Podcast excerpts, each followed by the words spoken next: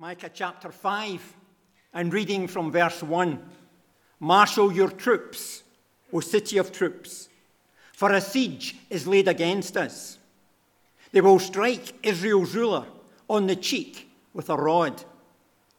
But you, Bethlehem, Ephrathah, though you are small among the clans of Judah, out of you will come for me one who will be ruler over Israel, whose origins are from of old, from ancient times. Therefore Israel will be abandoned until the time when she who is in labor gives birth, and the rest of his brothers return to join the Israelites. He will stand and shepherd his flock in the strength of the Lord, in the majesty of the name of the Lord his God, and they will live securely, for then his greatness will reach to the ends of the earth, and he will be their peace. Amen. As we come before God's word, let's pray together.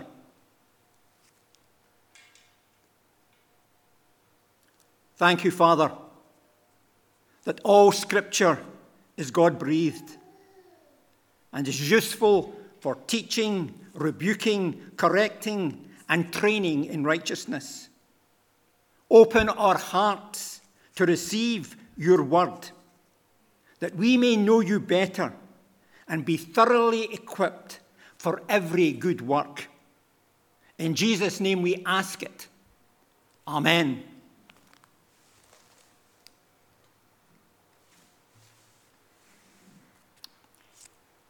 Lidl, Aldi, Asda, Tesco, Sainsbury's, M and S, Morrisons. They're all hard at it and have been for some considerable time. I refer to their Christmas adverts for quite some time. It seems to get earlier every year. They have been getting their message out there and will continue to do so between now and Christmas. And this because Christmas is incredibly important to them. Christmas is crucial for them. Christmas carries real significance for them. Hence, they are getting their message out early. The prophet Micah got his message out early as well, a lot earlier than Lidl and the rest, centuries earlier, which simply underscores how much more important, how much more significant, how much more life-changing Micah's Christmas message is. A message that turns on Micah's declaration of who will come out of Bethlehem centuries in the future. But like all other prophetic references to Christmas, it's earthed in Micah's own time, a time of trial. Micah five in verses one to five that I invite you to turn to now speaks of a bleak outlook, but also a big promise and a brighter future. A bleak outlook, a big promise and a brighter future. Alliterative habits die hard with ministers of a certain vintage. So first, a bleak outlook. Verse one introduces a distressing situation for Judah in general and probably Jerusalem in particular. Micah pictures a siege that is laid against us. Micah brings a message of judgment. Yes, there is also a word of grace and hope because that is the nature of our God. But the first word is one of judgment. And in the context of the book of Micah as a whole, this judgment, as Micah verse chapter one and verse five tells us, is because of Jacob's transgression, because of the sins of the house of Israel. In Micah, bad news precedes good news. The bad news of accountability to God, national and individual accountability.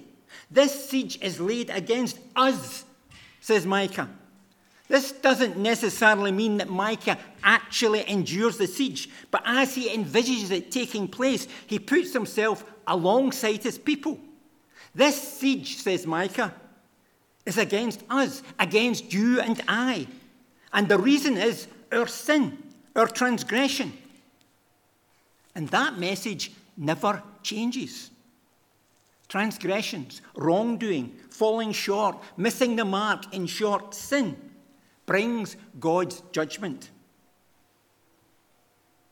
This is the consistent testimony of Scripture. As the Old Testament unfolds, the sin of Adam and Eve that brings spiritual death to them is amplified at national level, producing the kind of downward spiral exemplified in the book of Judges and culminating in the exile of the nation to Babylon. God's judgment is the outworking of Israel's sinful and idolatrous choices, all that they have put in place of God. And God's word does not change. The shiny, seductive idols we bow down to in place of God, money, sex, power, whether at a personal or a national level, brings judgment. We reap what we sow. I said, this is the consistent testimony of Scripture. The God we find revealed in his word is a God to be taken seriously. Not doing so has consequences. The kind of consequences laid out in verse one, where Micah says, they will strike Israel's ruler on the cheek with a rod. It's likely that this is a reference to the reigning king in Jerusalem, and that he is completely in the hands of the enemy. They can do with him as they will. The fulfillment in view may well be King Jehoiachin's capitulation to Nebuchadnezzar in five ninety-seven B C, as reported in Second Kings twenty-four, or King Zedekiah's downfall in the siege of Jerusalem in five eighty-seven B C, recorded in Second Kings twenty-five. Whatever the precise situation intended, the outlook is bleak. Ultimately, the total demise of the Davidic dynasty, which those in Jerusalem can do nothing to avert. Marshal your troops, says Micah. The root of the word translated as troops can be rendered as a raiding party. Micah may have chosen this term to suggest Jerusalem's meagre military resources. They couldn't muster an army, only a mere detachment, the equivalent of a raiding party. The picture is of someone facing a tank with a pea shooter. In the path of the Babylonian juggernaut, Jerusalem is completely helpless. I say again, a bleak outlook. A bleak outlook for Jerusalem. A bleak outlook for all who are under the judgment of God. Be that in Jerusalem then or Uddingston now. Bad news for all. The bad news of our helplessness in the face of the just judgment of God. As we have often sung in the hymn Man of Sorrows, when singing was permitted, guilty, vile, and helpless we. Guilty, vile, and helpless we. Not the most flattering of portraits. And judgment among turkey and tinsel may not sit very well. But that is where God's grace, his unmerited favour that prompted the first Christmas, begins. God begins in our abject, abject helplessness. We turn from a bleak outlook to a big promise. But you, Bethlehem Ephrathah, though you are small among the clans of Judah, out of you will come for me one who will be ruler over Israel, whose origins are from of old, from ancient times. Thank the Lord for biblical buts. But you is the hinge of the passage, leading into the hope section. But you, Bethlehem Ephrathah, though you are small among the clans of Judah, it's what Micah says. The primary significance of Bethlehem is its very insignificance. If you go to Joshua fifteen, you will search in vain for Bethlehem among the more than one hundred cities named as allotted to Judah. Bethlehem is the kind of place that does not rate a mention. If there had been the equivalent of trail finders in Micah's day, Bethlehem would not have featured on the ten must-see sites of the Holy Land. But Bethlehem is precisely the kind of place where God delights to work. Often God chooses the most unusual place, the unexpected place, the unlikely place, because that's the kind of God he is, the God who left the glory of heaven for a buyer in Bethlehem. How unusual, how unexpected, how unlikely, but the fulfillment of a big promise. Do we believe that promise? The promise of the God who is able to work in all kinds of unlikely places, even in the midst of a pandemic. No matter whose presence we cannot be in just now, our God is not socially distanced from us. God is not locked out of any circumstance, any situation, any place. There are no no-go areas as far as God is concerned. There is nowhere he cannot enter into. No matter how unlikely we might consider that to be. Will we take that into our thinking here in Uddingston? The promise of a ruler from Bethlehem, the Messiah, is a big promise, reaffirmed in the Gospel of Matthew. Do we believe it? Do we have faith in it? Active faith, obedient faith. Or like the chief priests and the teachers of the law in Matthew two, do we remain unmoved by this promise? In that cha- chapter, Herod asked where the Christ, the Messiah, was to be born. Bethlehem in Judea, they replied. And they quoted this very passage in Micah. They were religious men. A thought to ponder. They knew their Bible. They knew the promise. But it made no impact on their lives. It didn't move them the five or six miles south from Jerusalem to Bethlehem. It didn't move them to worship along with the wise men. Does the promise move us? The promise of Christmas, the promise of the Messiah. Does it move us to worship? Does it move us to bow down before God? Does it move us to serve God? Out of you will come forth. For me is what the Lord God says. For me, Micah says the coming one, Jesus, will serve God. Do God's will. Not my will, but yours be done, were the Lord's words in Gethsemane. And that's the proper order of things. That's what brings salvation, brings the kingdom. We easily forget that the coming kingdom is God's doing. And that what matters is what God wants. And what God wants is for us to do his will. Your kingdom come, your will be done. We cannot have one without the other. This promise, the promise of the Messiah, the promise of Christmas, is to move us, move us to do God's will as faithful followers of the coming one, Jesus, who took the way of the cross in obedience to his Father's will.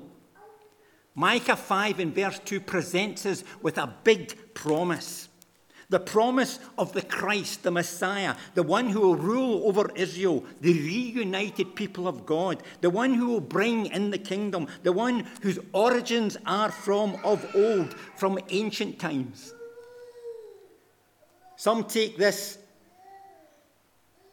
as from times of eternity, as translated in the margin. But it can also take us back in history, back to Bethlehem. Back to First Samuel sixteen, when the Lord God made his choice of David as future king clear as Samuel anointed him.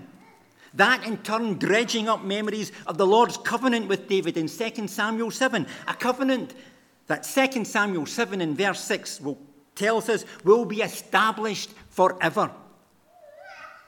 The future ruler promised in Micah has his roots in God's choice and covenant. In the present, it may be a bleak outlook for the people of God. But they and we have a big promise to hold on to. The unbreakable promise of Christmas. The promise of David's greater son, Jesus, the Word made flesh, Emmanuel, God with us, the coming among us of the one who will make all things new. A big promise leading on to a brighter future.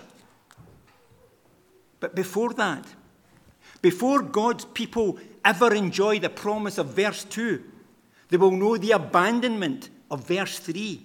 Therefore, Israel will be abandoned until the time when she who is in labour gives birth. And it is crucial for believers in Judah to realise this truth, lest they lose heart. Micah proclaims that even the faithful will experience being given up for a time, a time of trial, when God seems far off. Times that all believers are likely to experience. Times in which there is a sense of abandonment, of isolation, a sense of being given up, a sense of dislocation and disorientation. Welcome to the world of covid nineteen. And holding on to God's sovereignty in the midst of such strange times may cause us to lament, as the psalmist does often. Why, Lord? How long, Lord? Why, O Lord, do you stand far off? I pause briefly to give credit to a few guys in the men's fellowship on Thursday night whose comments sparked these thoughts. I say again, holding on to God's sovereignty in such circumstances may cause us to lament a biblically warranted, legitimate response. But we're not to lose heart, not to give up, not to despair, for there is a brighter future, a brighter future for God's people, when, as Micah declares in verse three, she who is in labour gives birth, who I take to be the mother of the Messiah, then and now.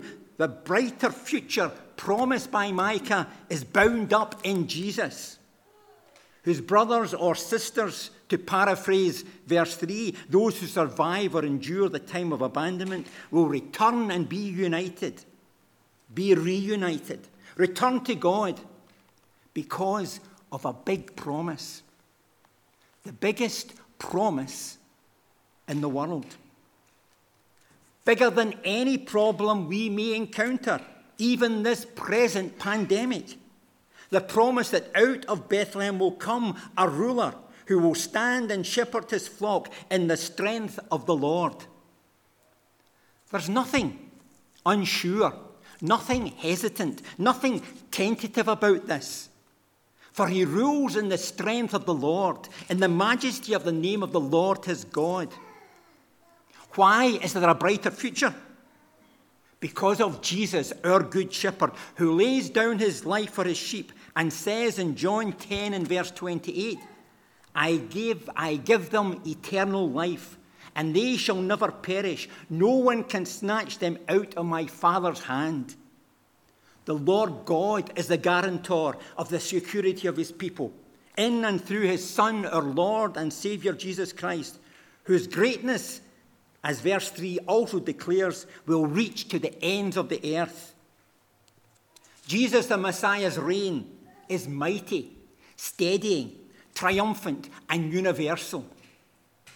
In the face of all that will come against his people, whether in Jerusalem then or Uddingston now, in the face of all the pain produced by the pandemic and the economic devastation to follow, in the face of the challenges, trials, and tragedies we may encounter, he will be our peace. That peace that passes understanding, the peace of God in Jesus Christ, the one in whom we have a brighter future. This is not pie in the sky by and by. This is the security promised to the people of God in the coming kingdom of God. The kingdom envisaged in Revelation of those who have been washed in the blood of the Lamb. Where we read, never again will they hunger. Never again will they thirst. The sun will not beat upon them, nor any scorching heat. For the Lamb at the centre of the throne will be their shepherd. He will lead them to springs of living water, and God will wipe away every tear from their eyes. A brighter future indeed. Hallelujah. What a Saviour. And this because of a big promise, the promise of Christmas made in the midst of a bleak outlook. As you watch your televisions between now and Christmas, you will see many different Christmas messages purporting to tell us what Christmas is all about. But the message of God's judgment will probably not be one of them. As already said, in the midst of turkey and tinsel, to say that judgment jars is somewhat of an understatement. But without this bleak outlook, human helplessness in the face of sin, there would have been no necessity for a big promise. The promise of Christmas, the promise of God made man, the promise of Emmanuel, God with us, his living presence within us by his Holy Spirit, the Spirit of Jesus, the Saviour of the world, the Saviour of the world, in Latin, Salvator Mundi. The painting of that name by Leonardo da Vinci was last sold for four hundred fifty million dollars. The highest price ever achieved for any artwork at auction. We can have the real thing for free. The Saviour of the world, the living Lord Jesus Christ, for free. All the riches that are in Christ Jesus. Now that's what you call a Christmas present. A brighter future in him, the brightest of futures. That does not, of course, mean that everything will be plain sailing. Long before the pandemic, the church had found herself pushed to the margins of society and increasingly viewed with suspicion, if not hostility. And as we continue through these days, the pressures on the church will not diminish. But there is a brighter future. Not because conditions look optimal or the world outlook encouraging, but because the Lord God has promised, and nothing and no one can overthrow his will. And so his people will know peace, because he, God in Jesus Christ, the Lamb upon the throne, is their peace. For to us, a child is born. To us, a son is given, and the government will be on his shoulders, and he will be called Wonderful Counselor, Mighty God, Everlasting Father, Prince of Peace. Amen. We listen to our second praise item, O Church, Arise. Lord God, for so many in the world today, there is a bleak outlook. The homeless, the hungry, the have-nots, the least of these, harassed and helpless, like sheep without a shepherd. Give us, your people, the compassion of Jesus. May we be people, Father, of the promise, that big promise of Jesus, the Messiah.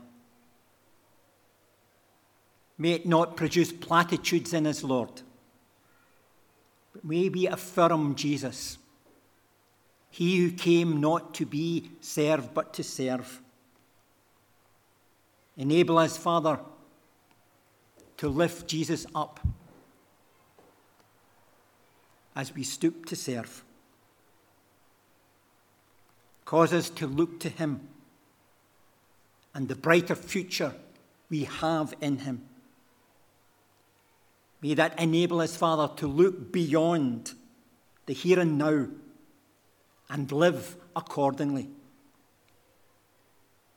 May we grow in grace and in the knowledge of our Lord and Saviour Jesus Christ, Babe of Bethlehem, King of kings and Lord of all. And the blessing of God Almighty, Father, Son, and Holy Spirit, be with us all and remain with us both now and forevermore. Amen.